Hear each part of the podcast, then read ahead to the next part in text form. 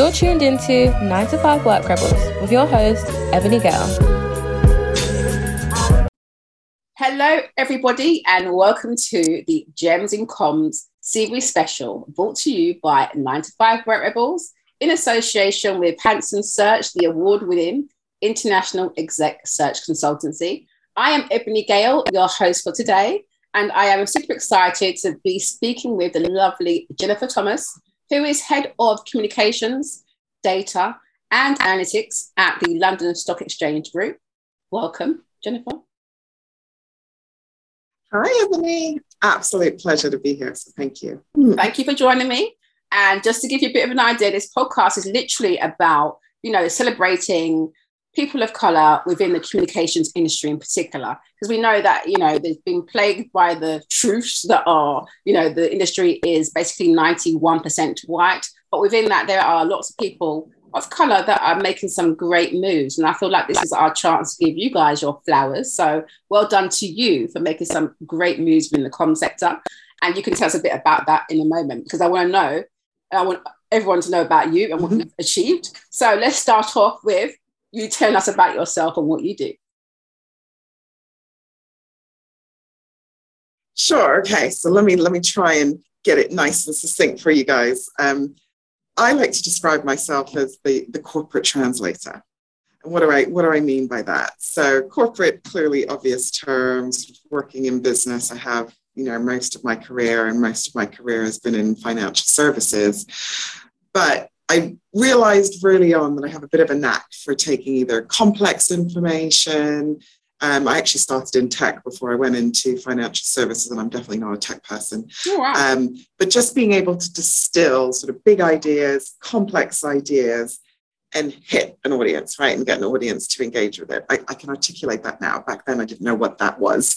Um, but I just realized it was something I was quite good at and I enjoyed it. So I've spent, you know, pretty much most of my career, I, would say, exploring communications. And I think a lot of people sort of think communications is a bit one dimensional, although know a certain aspect of comms, and that's what they think all of comms is. Um, and I've actually just been exploring. So my bread and butter, as I call it, and my first love was corporate or financial communications. And that brings together, I think, my business head. Um, I did an economics degree, so I'd like to think it brings some of the numbers in there, although I say I do words, not numbers. Um, but for me, it's a nice balance of kind of bringing like my business brain with the creativity of communications. And then I basically worked my way through the comms disciplines. So brand and um, consumer PR, sort of press office, more press office type communications, internal communications, sustainability. So, you know, I've, I've dabbled, shall we say, in all of the areas yeah. um, just to sort of build up my experience. And the majority of that has been in financial services. Oh, wow. That's really, really impressive. So, have you always wanted to work in communications? You know, was you attracted to the industry or did you kind of just fall into it? I definitely fell into it. Um, and it, again, I can look back now. It's hindsight's a wonderful thing. Like I first wanted to be a dancer, so I'd also say I have a dual degree in economics. High five to that's you! a whole other podcast. High five! But- high five to that, okay? Because that's what I wanted to do. Right? I went to- I was like, I went to the professional school. dancer. I was thinking about dancing, but then you know I took a marketing module and was like, "Oh, this is really interesting." That's so But funny. you did better than me. I did. I didn't even go really to a performance performing arts school. I just it was my love. It was my passion. So performing arts generally, music, um, and sport actually were sort of my great passions. And I really thought I would do something along those lines for sort of the day job and the career. But um, yeah, I say I fell into communications because I definitely didn't study it. I didn't do, you know, your sort of traditional communications, English degrees, journalism, none of that. Right. So hardcore economics. And then I realized, hmm, politics, not for me. I don't actually really want to be an economist, but I find it interesting. yeah. Um, and a very long story that I'll make short. Um, in my quest to return back to Britain, where I am born, London, where I'm born, from going to university in America, I started working for a tech startup. So I mentioned you know, a few minutes ago that I started in tech. I am definitely not a tech person, self-disclosure. Know, not at all. Um, but loved working for this company. Bit of a summer job just to get some cash through the door. Um, and a little bit like what you said, I, I started working um, in their marketing team. And I was like, oh, this is this is a bit interesting. Mm. Um, and you know, they were a small business, not big budgets, not big teams. Um, so everything was like guerrilla style, right? How can we do things on the cheap but quick and effective? And I just started picking up a love for again, it was probably more marcoms, right? Um, because they did everything, right? Yeah. Everything from pure marketing, advertising, um, you know, website content, all of yeah. it. We used to do trade shows, which oh, cool. That's gonna be fun. Really shows. busy as well. That's amazing. Yeah, got to travel all across yeah. the world. So it was really like multidiscipline, and I just thought this is interesting. I'll just say yeah. it's interesting. Um, and in the midst of one of the summers I was working, which was before my final year of uni, uh, the MD basically said to me, would you want a full-time role when you graduate? And I was like, me. You're talking to me. Um, and he was like, yeah. And I, don't, I had still one year to go of uni, right? And and I look back and I'm trying to remember. I th- I don't even think I really signed anything contractually. I think we had a few emails. um, I was still living in America at the time. Wow. And I was like, I was like, yeah, why not? And in my head, I was like, I can work here for a bit, see how it goes. Um, and that was it really. So did my whole full year. That's cool, kept in though. contact with them. Yeah. Kept in contact, a bit of chit chat over email, nothing overly formal. Agreed a rough salary, a start date. That was about it. Um, rocked up, packed my bags after graduation, moved back to London, turned up on the first day, and he said, Oh, can we have a chat? And I thought, uh oh. Mm. So he brings me into the office and he says, look, we've had a bit of a change here. I didn't want to tell you before you came, but um, you know, the guy you were working with over the summer. And I was like, yeah, I don't think he's going to tell me I don't have a job, basically. Uh, yeah, well, he's gone. And there's another guy, you know, the guy that was doing sales. Yeah, he's left. So we have a couple of vacancies. Which one do you want to do? and I was like, and I was like, well, I don't really have any sales experience. So comms? Yeah. Let's do comms. Let's do comms. Let's try that. And literally, that was the beginning. Honestly, I, like oh, no word wow. of a lie. That, that is so cool, though. That's a great that was the intro into it. Love but it. it's it's for me, it's that you know we talk a lot, you know, amongst ourselves and with mentees and people coming up through the industry about people seeing and identifying something in you that you often don't see in yourself and yeah. and having the trust right to put yeah. you forward for something you know here i was fresh out of uni um, and this guy's offering me quite a big job and i had very little experience in it if we're honest but you know what i later found out is going back to my i'm the corporate translator is yeah. he was really impressed i was the only non-tech person in the company so everybody else, absolute expertise in tech. And he was like, you just came in and somehow you understood everything. You knew how to connect with our audiences. They were B2B and B2C, and most right. of their B2C customers just didn't really understand what they sold. Right. And I was a bit like, oh, I'll rewrite your website. You know, if I can understand it, they can understand it. Yeah. And, you know, that was the beginning. That yeah. to me was the beginning of something special. That's great, though. They saw your mm. passion. They saw that obviously you could take, yeah. like you said, the complex and make it very simple, which is an art. That's you what know? we do. That's, that's what, we, what do. we, do. I know. It's brilliant. I love your your your story, and that's amazing, though. Absolutely. All right. So I'm gonna move you on a little bit, okay? So that's a great intro into how you got into it. Hmm. And the fact that you were, you know, you kind of fell into it absolutely, didn't you? Absolutely. Absolutely. So, so I'm going to move a little bit into lived experiences, right, within the yeah. industry. So I feel like, you know, everyone's story is going to be very different. But I always like to ask a question, which is, when did you become aware of your ethnicity? And now for me, mm-hmm. I really obviously, you know, you're born in the skin you're in, you're born into your black family, yeah. you know, I'm acutely aware of that. But going to secondary school for me was like a, a real jolt because that's when I heard mm. about the Chelsea Smilers who were known to go around and take um, a razor blade and cut you across your face, a smile across your face if you were black yeah. or brown. So I remember hearing that going to school, and I was going to school like on Old Kent Road, so you know, heading towards Yeah. you know, Bermondseyans. So I was like, Yep. this is interesting, but also it made me really kind of petrified going to school, very, very acutely aware of the fact that I am different. So that was my kind of moment of becoming really aware of the way you can be treated differently because of the, the skin. Mm. What was your Yeah. story? Um, nothing quite as harrowing as that. Thank Well, that's goodness. good. Gosh, that's that's that's certainly a way to um, make you think about who you are Oh, instantly, absolutely. right? Yeah. Um, but mine was similar and it, it's sort of attached to education and school. So not secondary school, ironically, in a way. Um, I actually went to secondary school in Canada, really multiracial, mixed. So that that didn't quite hit it for me. Ironically, it's when I went to university, um, which again Ah. might sound a bit odd and a bit late in life. um, but as I mentioned, I went to uni in the US. Yeah. And the reason I became acutely aware, clearly the US has Mm. a multitude of different cultures um, and, and uh, people from ethnic backgrounds. But it was my moment of what we would call Freshers Week. I can't remember whatever they call it. Oh it. yeah, yeah, yeah. Um, Freshers week, yeah. Yeah. And you sort of land as you do. And it was black people, you go over here. Latino, Ah. Latinx people, you go over here. White people, you go over here. And clearly, this wasn't the voiceover they used. That was, Yeah, no, I get That it. It's just literally what your were doing. interpretation. I get it. I get it. yeah. And But I heard And I about American just- universities quite a lot. That it is. It is. Yeah. And on one sense, right, it, it's not a complete criticism. It you can understand the benefits because what they're doing is they're aligning you to your community. Uh, depending on what uni you go to, your sororities, frats, all of that stuff. So you have an identified community to connect with it. So I could kind of, at a cerebral level, I Hmm. get it. But it was really odd for me because I hadn't grown up in that environment. So I'd always grown up in really diverse and mixed environments, right?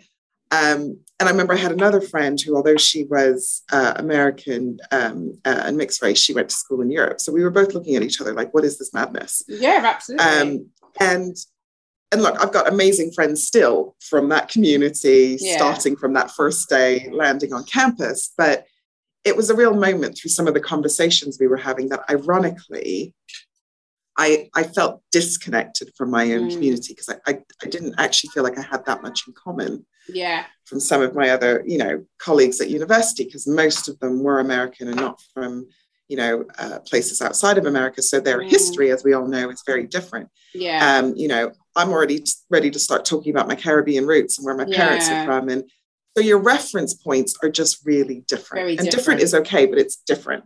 yeah. So that that for me in a sort of That's quite that, but I can angle. understand that. Yeah, because that is quite a Yeah. shock, especially coming from over here to go to university and then Right. you're literally just segregated. It's like, what's going on? And we just gone back a few years. Like I get it Yes. in terms Yeah. in terms of having communities, but to have it like that, that to me would be really quite stark. And for you, obviously, like me, we've got Caribbean roots who wouldn't necessarily identify with the American roots. And so then that creates a separation in itself. And then even for your mixed race friend, like where does she go?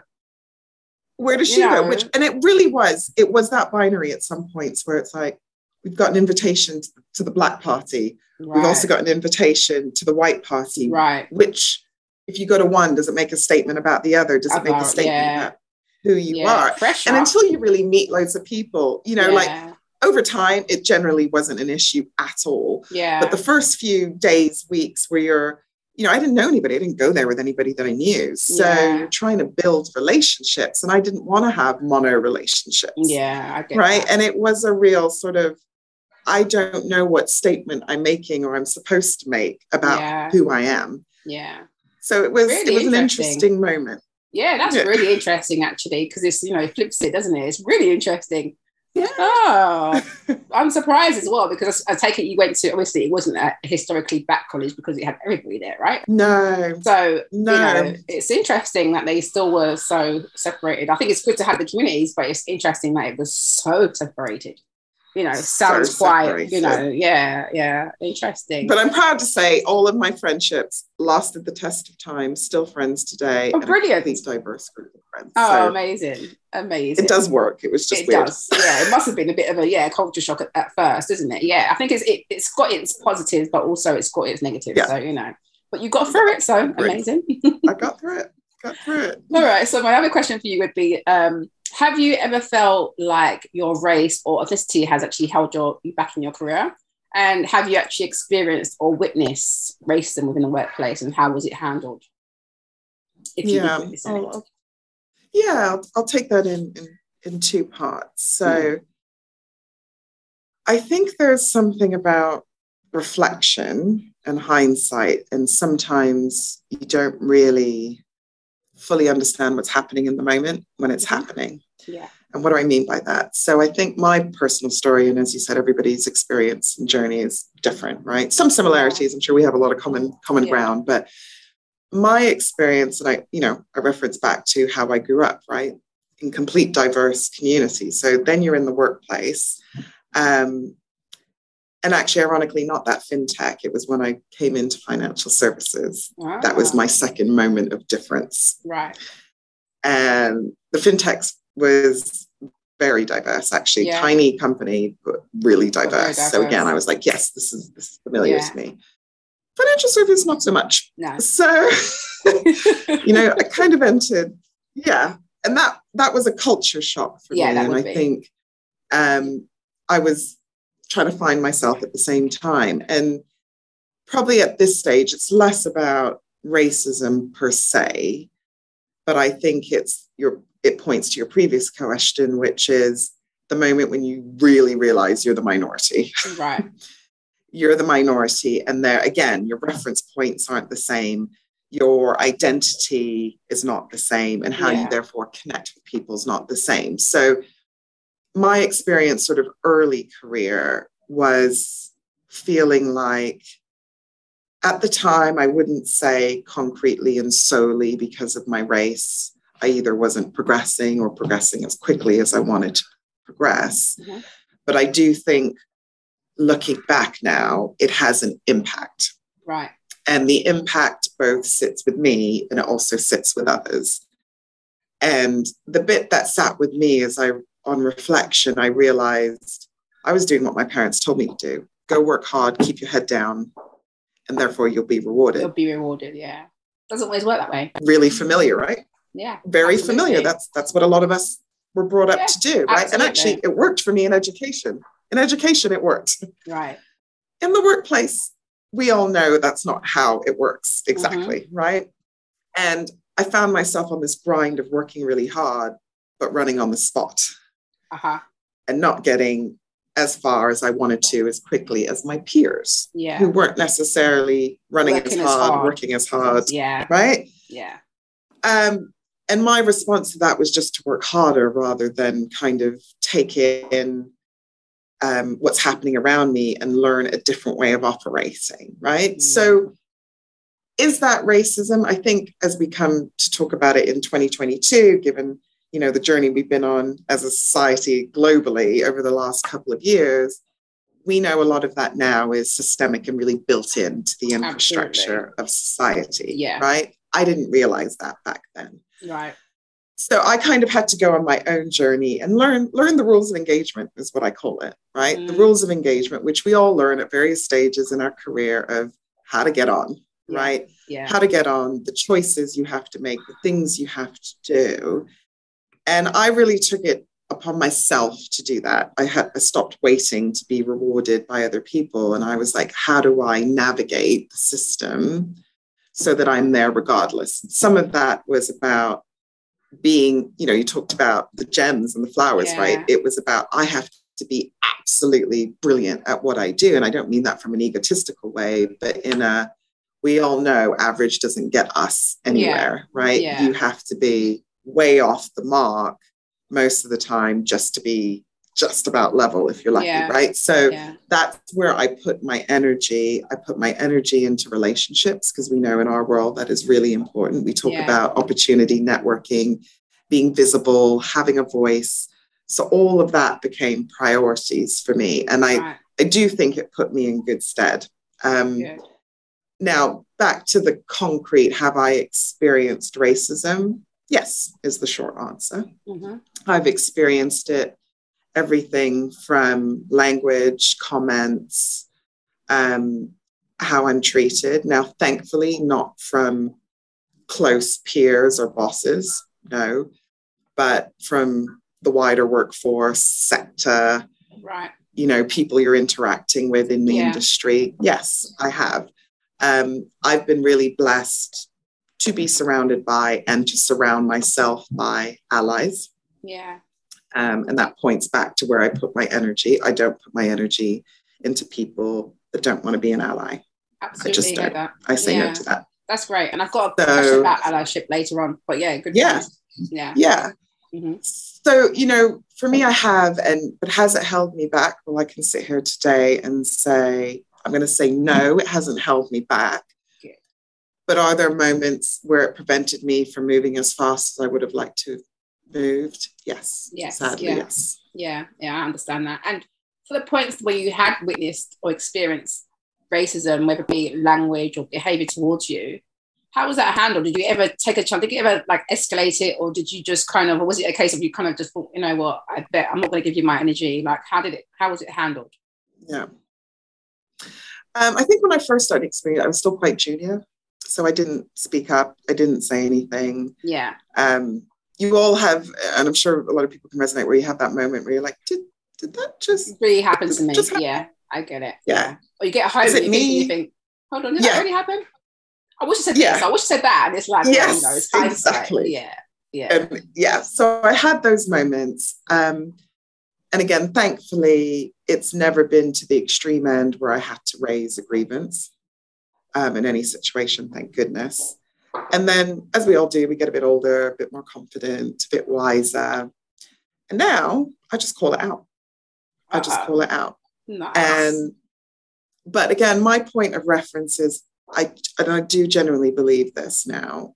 You know, there are categories of people. So are there racists in our society? Sadly, yes. yes. Most of the time, I'm trying really hard not to engage with those people because the odds are they're not going to really change who they are for whatever reason, right?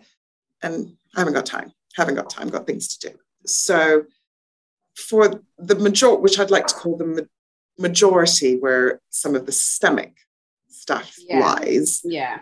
I think a lot of it is lack of awareness and understanding and education. And I think Yeah. that's what we've seen over the last couple of years. And that's Yeah. a bit of the aha moment, Yeah. the woke moment that a lot of people are having, is really understanding the role that they can play in really affecting change and actually the impact, even those subtle comments or the one liners or the tone or you know whatever it is the impact that it has on us. And I described it to one of my managers, you know, and just trying to get her to understand the impact it has is imagine you've got a white male who experiences comments which you would put in the bucket of disrespectful behavior, language, unfair behavior.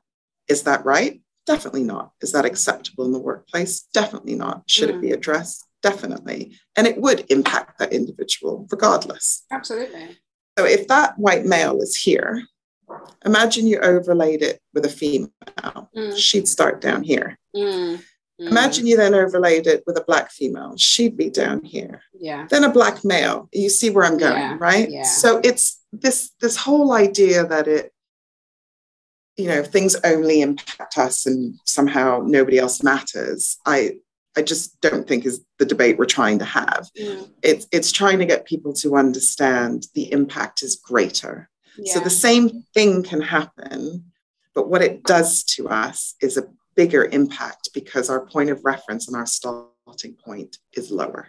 yeah. Absolutely. That's yeah. the way I describe it. That's that's that's yeah, absolutely. I think you, you articulated that very well. and I suppose my next question, which you kind of kind of led into, I suppose, what I was going to say, was there ever a time that you wish you had spoke up about something? And of course, you just mentioned, you know, hindsight, you know, being younger, you maybe not would have been comfortable, but you know, going forward, you call it out, and I think that's great. And kudos Yeah. to you for you know being brave enough to call it out as well. Um, so I want to talk about a time where you had to. Was there a time where you've had to actually speak up and self-advocate? Would you say that was the conversation you had with a boss? Was that like a key one for you? Yeah, that that was a key one. Um, and look, it's never easy, right? Because we never want to be that person. Right. Yeah. That's sometimes you start to think, look, I don't want to be the problem child. I want to be the one where everyone rolls their eyes and goes, here we go. Don't want to be that person. But you know, back to your previous question of, you know, regrets. I don't want to have any regrets either. And when I do speak up, yes, okay, it's it's it's about me, but it's bigger than me, right? right? It's about the voices who aren't in the room. It's about the people that aren't yet courageous enough courageous to enough. speak up. Yeah. And so I, I take that responsibility very seriously because it's bigger than me, yeah. right? It's bigger than me. And it would be easy for me to just go, oh, I haven't got energy for that. Do you know what I mean? I'll just, I'll let that one go. But then for me, I'm doing an absolute disservice for everybody that's coming through behind us. Behind right? You. Yeah, yeah. Yeah. Yeah. And and we have a duty. And when we think about our history, again, whatever your reference point is for our Black history, think about what those generations went through for us, right? Yeah. And in comparison, we have it a lot easier, right? Absolutely. So if all I need to do is call some stuff out and stamp it out, should be able to do that. Absolutely. I, I agree be. with that. I agree with that. And I, I feel like that as well, because I feel like our ancestors went through quite so much. And it's like we should be able to be brave enough to do this. But again, each one, everyone, everyone's situation is very different and it's nuanced. Yeah. It's also about, you know, doing what you feel comfortable with but you know, where you can, then you you know use your voice. Absolutely yes. agree with that. Okay. So can you um i want to speak about code switching right? So i feel like code switching is something that you know everybody does actually you know whether you're white or black i feel like we all kind of code switch. Um so i wanted to ask do you feel like there'll be ever a time when we can just lead with our authentic voices within the workplace or will we forever be code switching? Mm this is a toughie. This is a, I, I was literally having this conversation with a colleague earlier this morning. We were talking about hair. Oh. Um, and, you know, I was saying, you know, at my last place, I'd been there for donkey's years. Everybody knew me really well. So I felt really confident coming in with my red hair or my blonde highlights yeah. or whatever it was. And she was saying, yeah, I feel really confident coming in in my braids. And yeah. And then we were having this conversation of, can, can you do that now? Do we do that now? So it's interesting. And I know code switching is a bit more around sort of the language and kind of how you carry yourself. But I think your your yeah. how you look and how, how you, turn up also, is also yeah. part of that code switching. Absolutely. So I wish it was a simple yes no answer, but I don't think it is. So okay. I think, and God, it's just so different, right? On where you work, who you work for. Absolutely. It, it, it really is a minefield. It's the culture, like. yeah. the but I would say this I think if I think there's never been a better time than as we sit here today to be your authentic self. That's okay. that's the way I'd put it. I think there's never been a better time. Um, with all the caveats I said before. yeah. I also think um, how you turn up is as much about your own comfort as well as it is about everybody else around you and the environment and the culture and, and how it's received. So I do think it goes both ways. Um, mm-hmm. I'd like to think we can just turn up as who we are, regardless, yeah. right? Um, companies are falling all over themselves to talk about bring all yourself to work, be your authentic self. It's all about you. We welcome difference. You know, pick your phrase. Yeah. um, yeah. Pick your phrase, companies are falling over backward to say it. So I I think now's the time to test, right? Let, yeah. Let's test those test values. Waters, huh? Right? Yeah. That the organizations are saying they uphold. Right? Yeah. You know, be your true self doesn't mean be your true self, but do da da da da da da da da da da first. That's not being your true self, right? Mm.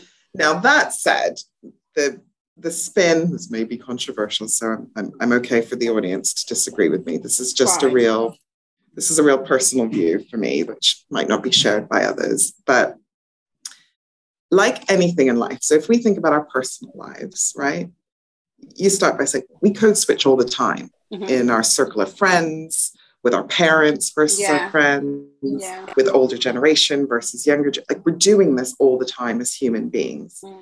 Does that necessarily mean you're not being authentic? I don't think so. Mm. What that means is actually you're learning to flex different elements of your personality so that you can engage with your audience, right? Again, like comms it. people, this is what we do. Side. it's coming through. This is what we do all day long, right? Yeah. So and I think that's that's the fine line. I, I am not a fan of people reinventing their whole selves to try and fit in with whatever group. This doesn't just have to be about the workplace, right? You wouldn't want to do that with friends because they're probably not your real friends. Mhm. Do you know what I mean? Like we talk about this all the time Yeah. in social circles. You shouldn't fundamentally have to be somebody who you're not to fit in. To I think in. that's just the ground rule. yeah.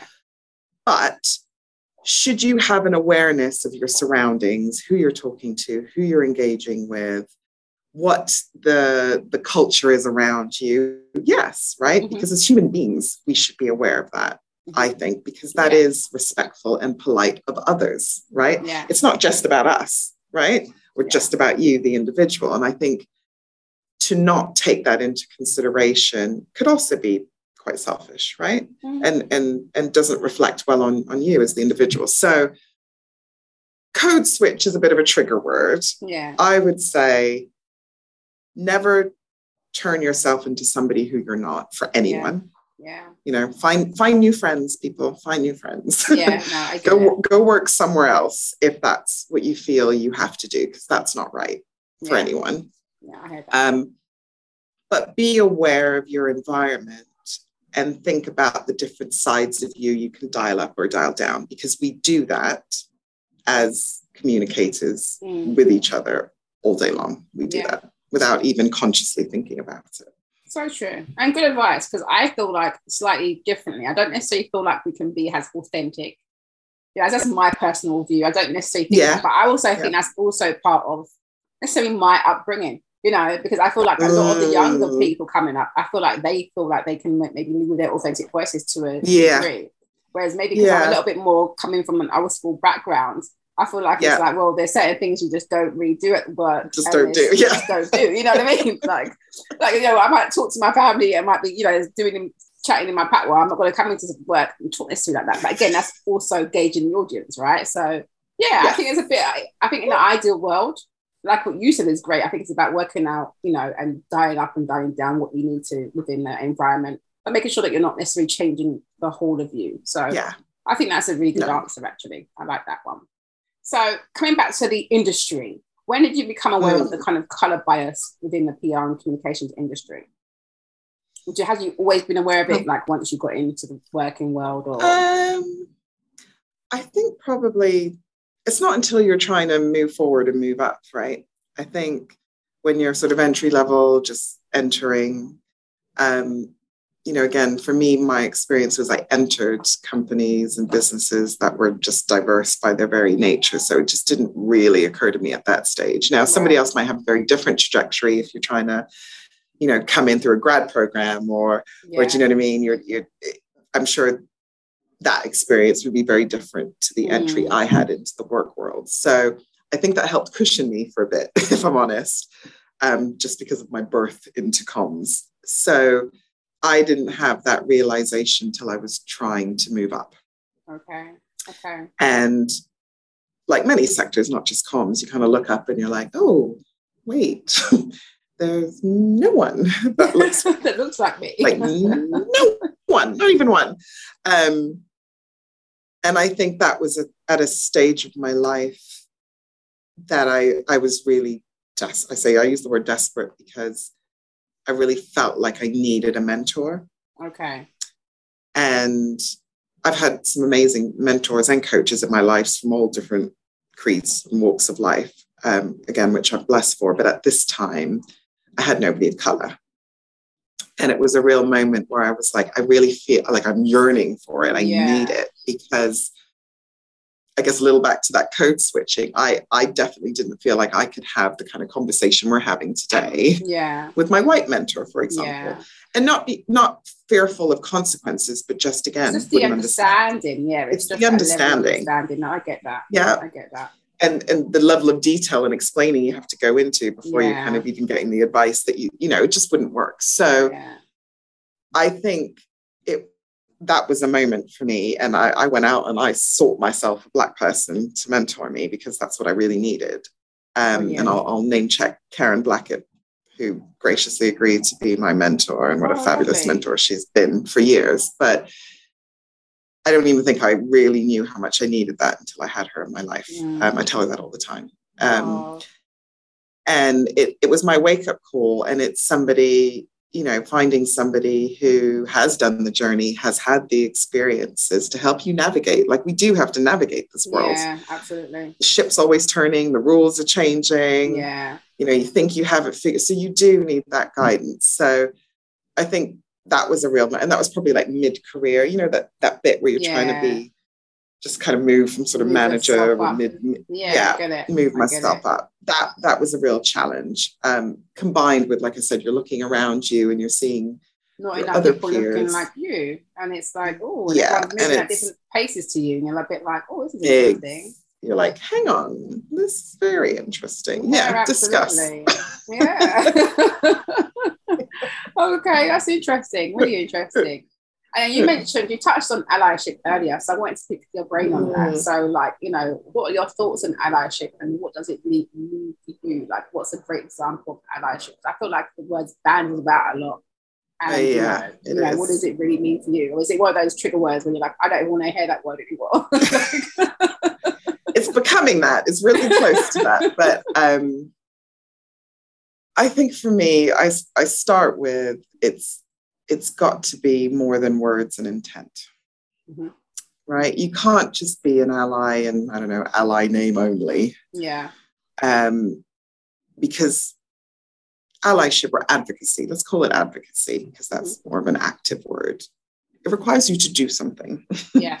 not be something. It requires you to do something.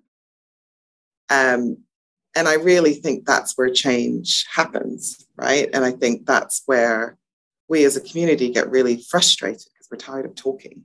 Mm. And great that people are listening, but to a certain degree, it's like, that's all well and good. We need some action now, right? And the action, um, again, could be controversial, but let's let's debate. Let's throw it out to the audience. Uh, let's let's hone in on Black people. We, in of itself, cannot be the change. Mm. We, in of ourselves, cannot be the change simply because of the environment we operate in. Absolutely. And the systemicness. Which is a little- it. The systemicness, which is a bit sad, but it's true. So therefore, we need allyship. We need action, Mm. and we need to be able to partner. We need people who can understand our reference point and really understand where we're coming from and work with us Mm.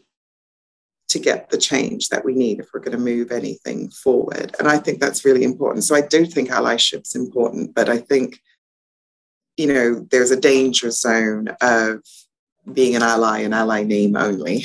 Yeah. yeah. Um, and that's not a true ally to me. An ally is not just somebody that stands with you, but they march with you, they fight for you, Mm. they speak up so that Yeah. you don't have to don't have actually. to. They speak up and then they take action. Like yeah. that's advocacy, right? And that that is what would be fabulous to have everywhere. Yeah. Absolutely agree with you on that. Absolutely agree. Completely. Mm. So another thing I wanted to ask you about was um more about you and what kind of motivates you to keep going. Ah, depends what day of the week you ask me. Um, I I think overall, um, it's something. Again, I was talking to somebody in my team about this yesterday. I need things that feed my soul. That's what keeps me going. So I absolutely love my career. I love what I do, or I wouldn't be doing it, but I genuinely love what I do. Um, I'm loving it here at LSEG, but it's not the only facet of me.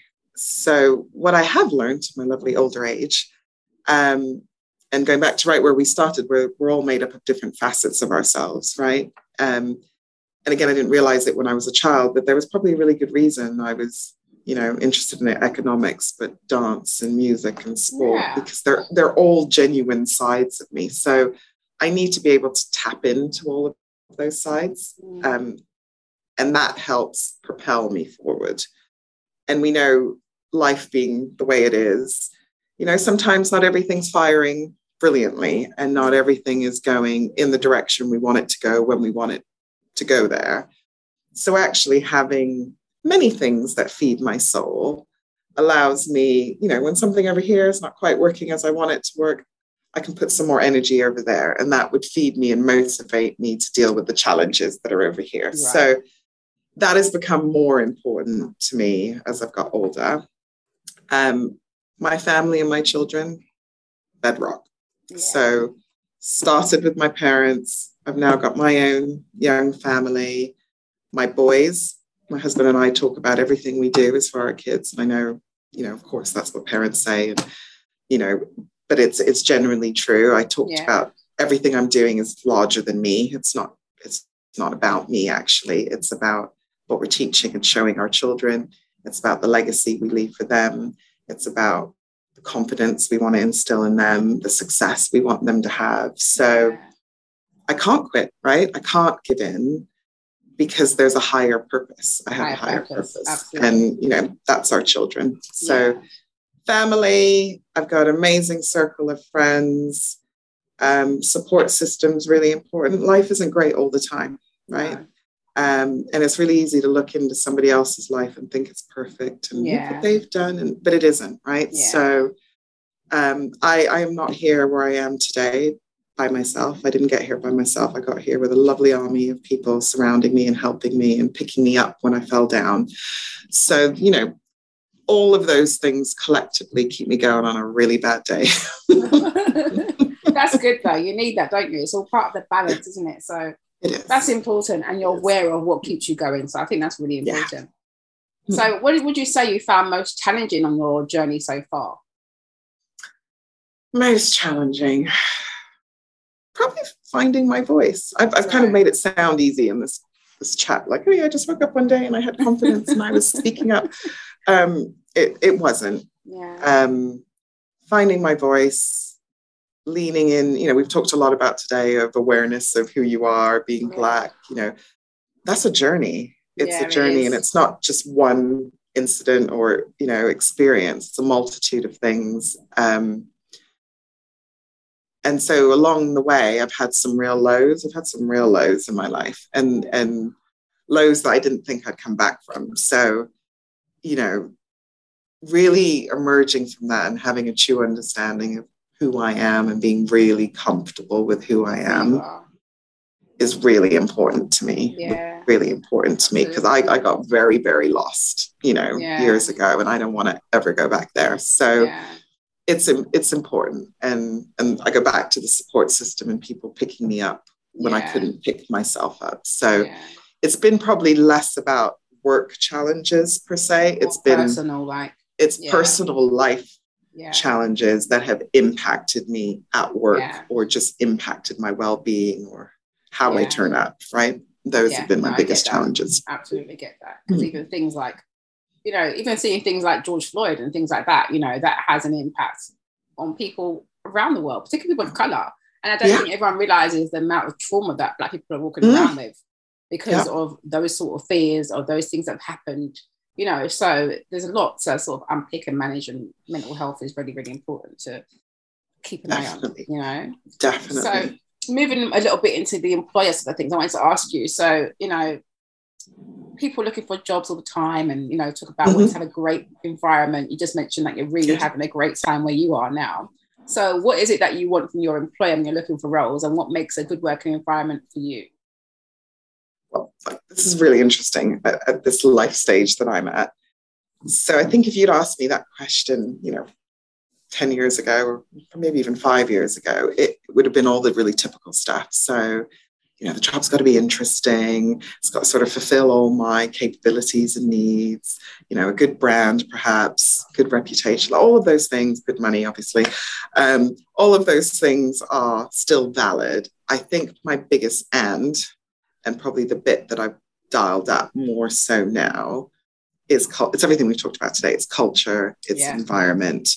Yeah. And and that actually trumps a lot of those other a things. lot of the other things. Yeah, I can imagine. Um, and again, I didn't recognize how important that was to me until I was in an environment where I didn't have it. uh-huh. um, and so I I search for that probably in a way that I definitely never used to or even probably consider.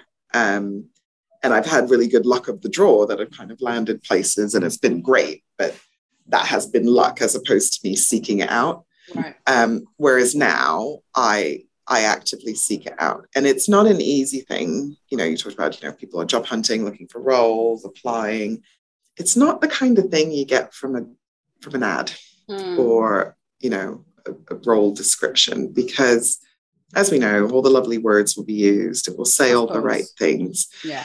And I think our challenge is to really lift under the bonnet during the interview process and remember that an interview process is two way. We, you know, and I include myself in this. We go into interviews and we're like, oh God, it's like them interviewing me. And it's all about what I can demonstrate, I Yeah. can bring to the organization. Yeah. This is a little courting dance we're doing here. So you said organization. Yes, I have You the same need- attitude. You yeah, need I to entice me. Yeah, absolutely. I thought that I was the only crazy one like that. I am definitely like that too. Because when I used to go for interviews, I used to be like, "Well, is this two way? Do I want to work with you people? You know, you want to Yeah, me? I want. exactly. Do, I, do I like your energy? Is this a good place? Do I need to be here? You know, so absolutely agree with you on that. I think that's so important when you are looking. so but it's so easy to forget like it's Yeah. so easy to forget um and so we have to you know if if if we don't remember ourselves have someone around you that can remind you Yeah. that that's that's what we're doing here it's a two-way dance Yeah. it's not it's not just one way and there are different ways to like it's not a fail safe process sometimes you know you really genuinely think something's great and it's the right fit for you and you walk in and it's not um and that can also be hard because Yeah. quite often we don't have the luxury of just turning around and walking back out the door. Exactly. um, but I think, you know, again, where as much as you can, give yourself as much choice and almost latitude to be in control of your own des- your destiny. own destiny is possible. And and if you are somewhere where you really feel like you don't fit, it's not the culture for you, or dare I even say it is really damaging to you on a personal level, you might not have to stay there as much as you think you have to stay there. What you might have to do is stay there for a period of time while you work out your exit strategy, Yeah, for instance. Exactly. Um, and so the, you know, there are different ways to think about it. I, I, I, I speak to people who generally feel like they're stuck somewhere that they're really unhappy, and that breaks my heart. And it's about finding different options, and, and there might be some timing to put around those Yeah. options so that you can fulfill your financial needs, your well-being needs, your family needs, all of that. But you know, there's nothing to stop you from planning moving somewhere else where you can be happier. So again, it's another remember how happy you are in a role is just as important as is your employer happy with you. Absolutely agree with you. Couldn't agree more. Absolutely. you know, cut from the same cloth when it comes to that. Absolutely, because I, my attitude is very much the same. And you know, obviously I'm hmm. independent, but when I was in employment, it was a case of, you know, if you weren't happy, maybe move out to something that's a bit more suitable, but make sure you're Yeah. happy. Because I've been in that position where you're in a, a, a job where actually the job was good, but the people around me were making it really difficult. And it was a Mm, horrible environment. Um, Yeah. So I was like, well, I enjoy the job, but I'm going to have to find something similar to this, but elsewhere because this environment isn't for me, and I don't feel like I'm excelling it um, because it was just the very toxic environment. Um, Yeah. So yeah, I feel like you just got to make the decision what's right for you, and sometimes you feel pressured. And I know a lot of people feel like because they're in a job, they've got their mortgages, and they feel like they're, Yeah. they're stuck to it. But no, you can have an exit plan and you know Yeah. execute that so that you can help take yourself out of that. So completely agree with you completely completely agree. agree with you. And another question I asked, which I think is a, it's not, it's a, it's just a diversity question, right? Yeah. So I, is what does diversity look like to you? Because I feel like you know everyone, all the companies are going on about diversity, um, we see and inclusion because they add in the inclusion Yes. now, which I'm glad to see. But I feel like the inclusion is important, but I feel like the equity part is the bit that a lot of people are missing. Yeah. Um, but what does it look like for you? What do you think? the first, yes. Ideally, I would love to erase the words diversity and inclusion from our vocabulary Yeah, we don't need it. because we don't need it so well integrated. because it just is. yes, We won't need terms for any of it because it just is. So that's my dream. yeah, So that is my dream. Um, but what it what it, means to me is if I uh, if I start from my own point of reference, I don't want to be the only one in the room. Mhm. Um, And you know, there's there's your sort of traditional diversity characteristics, there's diversity of thought. I just want to see a lovely mix. Yes. Like let's just let's not I don't need all the corporate labels. Yeah. I love being in a room, a round table with a group of people, some that have similarities to me because Mhm. we're human creatures and, Mhm. and we seek comfort in those that are like us. And, and I think there's also something to be said for that. I don't think every element of your life has to be different. No, I agree, You know, we can go too extreme. Yeah. Um, so you were like some like-minded people around you, but I love it when someone is literally like the polar opposite for me. Yeah. Like I love it because they challenge me in a different way. I can be like, oh, you had such a brilliant idea. I'm really annoyed that you had that. but I love it. I love that you bring that to the table, and I don't actually, and that's also okay. Yeah. Um, I love having conversations with people who don't have the same ideas as me Mm. or thoughts, right? Because isn't that interesting? So for me, diversity is just about a mix. It's a mix of everything Yeah. everything, every dimension you could possibly think of. And the reason it's important, and I'll move it away, we know all the obvious corporate reasons why it's important, and I fully believe in those. But ultimately, let's take it back to being human beings who interact with social beings, right, by our very nature. Doesn't it just make life a bit more interesting? I believe it does. I Right? believe it really does. And for the bottom line too. I mean, it's, it's been Right. shown to prove that, you know, it increases the bottom line for companies. So why not? Isn't Yeah. it just a bit more fun, a bit different? Yeah. Like, why would we want same, same, same, same, same? Likewise, I, you know, I, I also flip it on its head because it's really easy just to think about it from the minority perspective. But I also wouldn't want to be in a situation where I'm only ever around black people. Yeah. You need to be want it mixed. I think I it's want it good. I feel like that's fine. I think that that that's me Yeah. makes sense. You know, everyone's Yeah. got their preferences, but I feel like, yeah, you mix. For me, I was always the only black woman in the Yeah. room. Yeah. So I noticed that, but I might, you know, I've worked in education, I've worked a lot in health. And yes, it was definitely usually I'm the only one apart from a cross departmental meeting, and I'd be like, oh yes, there's one over there, yay. You know. but yeah, that- Yeah. that- yeah, exactly. It's almost, you know, spotting somebody who looks like you. But again, it's that point you make, which is actually seeing someone like yourself in the room, but also just seeing a mix, you know, a mix of different people, which is great, different cultures, and they have mm. so much more to bring to the table. So I yeah, I completely agree with you. Definitely. Definitely. All right, we're going to move into the proudest moments before we wrap up with mindset, right? So Okay. so tell us about, you know, your proudest moment. It could be a work or personal one or just or a career highlight if you like. I think obviously, well, maybe not obviously. My proudest moment was becoming a mum. Yeah. Hands, hands down, hands down. Like the circle of life is pretty amazing. Pretty amazing. Absolutely. It is. Pretty You have these little amazing. mini me's walking around. the like, mini me's. Yeah. Suddenly yeah. you've got you've got a whole level of responsibility. It's just it's weird. Like I remember my husband and I going to the hospital with our first son, um, and then it was like, when we come back, there's going to be three of us. How weird is that? That's weird. You know that, like, realize that there's a whole other yeah, there's a whole human being, a little human being here. and they're not going back anywhere. And know, they're not there's going getting back. you know. right. So definitely proudest moment, and then that continues. Like again, you, I think when you have children, you really see your life played out through them. Mm. And so we continually have little gems of moments of like, that's really touching, you know. Yeah. And sometimes the good, bad, and ugly, right? The if, you'll indulge me in a little story, um, and this isn't a proud, We're not proudest moment. comms people. Storytelling is what we do. Storytelling. so this isn't a proud moment, but it was an insightful moment. Okay. Um, and this was in the lead up to George Floyd before that happened. And my husband was doing the school run, picking the kids up, dropping them home. And they must have been driving by, you know, a police car had pulled over another car and was arresting some people on the side of the road. And my son, my younger son at the time, turned to him and said, Daddy, why are all Black people bad? Oh, Right? that is just hot. I'd be like, It's like, Ooh, yeah. oof, Just- that's yeah. a moment, right? Yeah, it like a it still gives me chills. And I remember Yeah. my husband calling me at work and he was like, Oh, we need a family meeting. we need we need to have some talks. And it was, I think my son was about actually it was, it was well before George Floyd, but he was like seven or eight, like he was still Okay. quite young. And actually we sat him down and we had a talk and just trying to understand where that comment came from, what he was thinking of. And he was absorbing everything in his surrounding. He talked about what he mm-hmm. sees on the news and on TV. He talked about what he sees on television.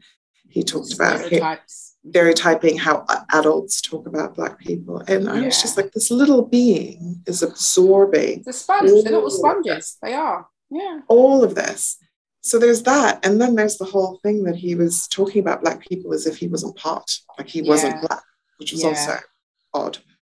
Um that was a real moment for us and and actually flipping it back to a proud moment was just our realization of of how we probably actually weren't doing a good enough job to engross our children in our culture right? And sort of kind of hoping thinking they're absorbing all the right things because we Yeah. think we're exposing them to all the right things but actually the negativity is what's dominating in their mind so the proud moment is how I think, you know, they're a few years older now and how we've turned that around. And yeah. we use that as a real teaching moment Yeah. for them.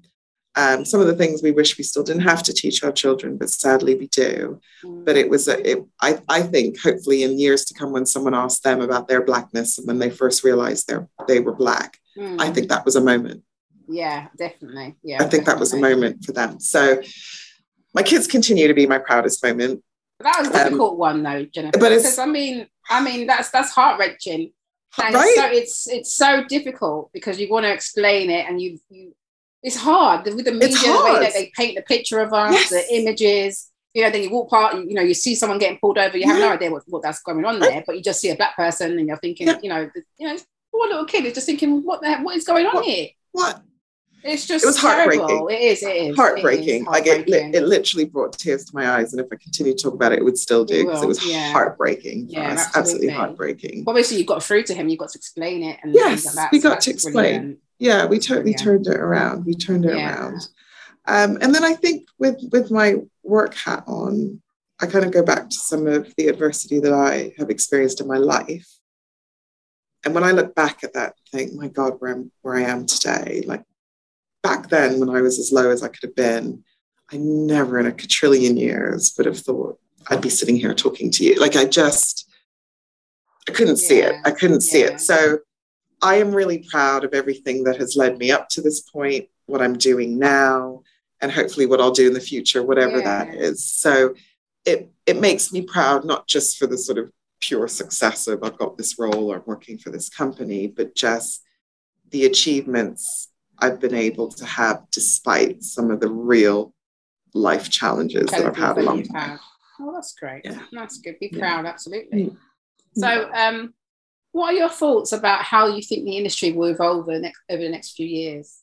Because I feel like things are changing everywhere. But what do you think will be Yeah. I really hope I hope we don't lose momentum. Mm, I really do. I fear that we might. mm, It's, yeah. it's a genuine fear. I don't want us to lose momentum. I think we need to keep the energy up. We need those advocates. yeah. We need the advocacy. We need to not fall off the agenda, Yeah. Yeah, which happens easily. which happens. So I really hope this continues to be a turning point and actually we'll be, you know, in X number of years having a podcast talking about do you see how diverse it is. comms now, is yeah. now in our Yeah. industries? Do you remember when there was one or two of us? Yeah, exactly. and now there's double digit triple Yeah. digit you know like i just that that is what i genuinely hope um, i continually see lots of amazing talent coming into our industry Yeah. that isn't staying in our industry retaining the talent is the, the key, isn't it? It's retaining the talent. So i really want us to think about what retaining talent looks like and that is Yeah. the inclusion point right you Yeah, can absolutely. bring diversity all you like yeah, yeah, but if we don't feel like we fit if we don't feel included if we don't feel part of the environment stay around. Absolutely. we're not going to stay around. Absolutely And, and the younger generation definitely is not going to stay Yeah. around. Yeah. So I would I would really hope and, and like to see that shift a bit quicker than it is at the moment. at the moment. Yeah, I agree with Um, that. So yeah, let's let's let's hope we'll be having a very different conversation in the not next too distant years. future. Yeah, absolutely, absolutely. And so, what kind of key lessons have you learned throughout your career? What advice would you give to young people of color considering entering the industry? Mm. So, given everything I talked about about identity, know yourself is my is my big takeaway. And sometimes that's hard, right? Because we find ourselves in different ways at different points in our lives. So it's not a hard, fast rule, but I spent a lot of energy trying to be what somebody kept telling me I should be or could be or whatever. Right. And I didn't spend enough time in my early career figuring out who I was and therefore who I wanted to be and then working towards that. I figured that out really late. Um, I do think the younger generation is ahead of us already on that, which I love. Which I love. I do think there's a bit of a generational, you know, we talked about that just kind of upbringing, yeah. kind of what, what you're told and the rules you follow. So I'm, I'm hoping that will naturally happen, but that yeah. would be my top tip.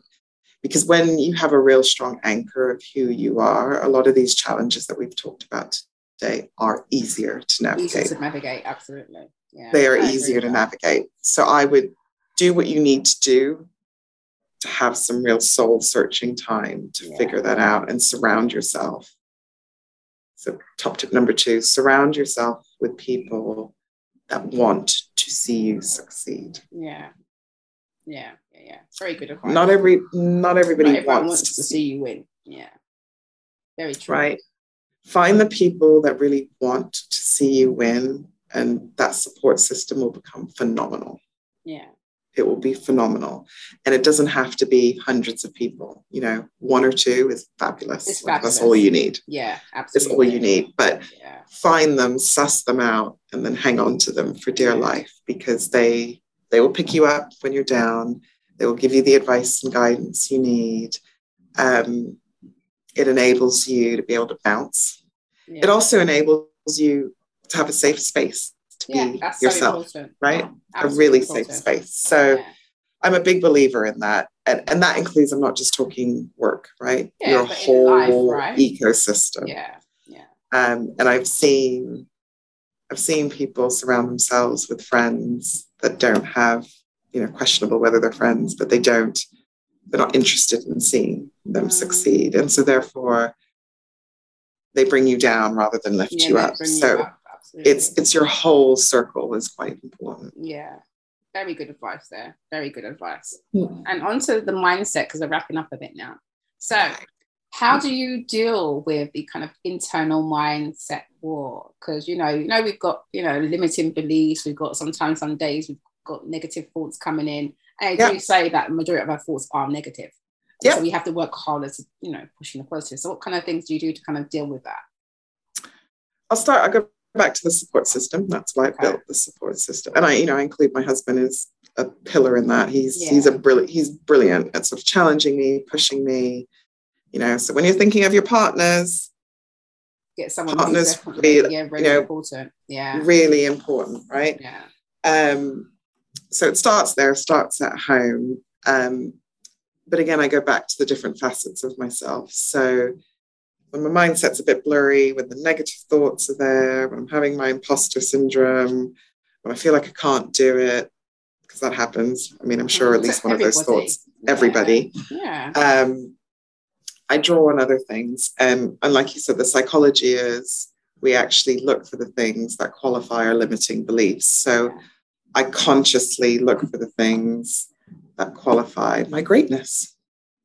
Good you know, and kind of reinforce why I am good enough, why I should be at the table, why I deserve to be here. I don't need to be grateful. I deserve to be here. Um, I do come from a sporting background, so mindset's really important in sport, and I draw on that every day. And again, I don't think I appreciated that when I was doing sport. Um, it's also why it's a, again another podcast, but why I believe sport is so important in school. It's not mm. just about being an elite athlete, it, yeah. it, it fundamentally builds resilience. Yeah. It doesn't matter what your skill level is, but it, it tests you in a very it different does. way. So yeah. I draw on that every day and I do.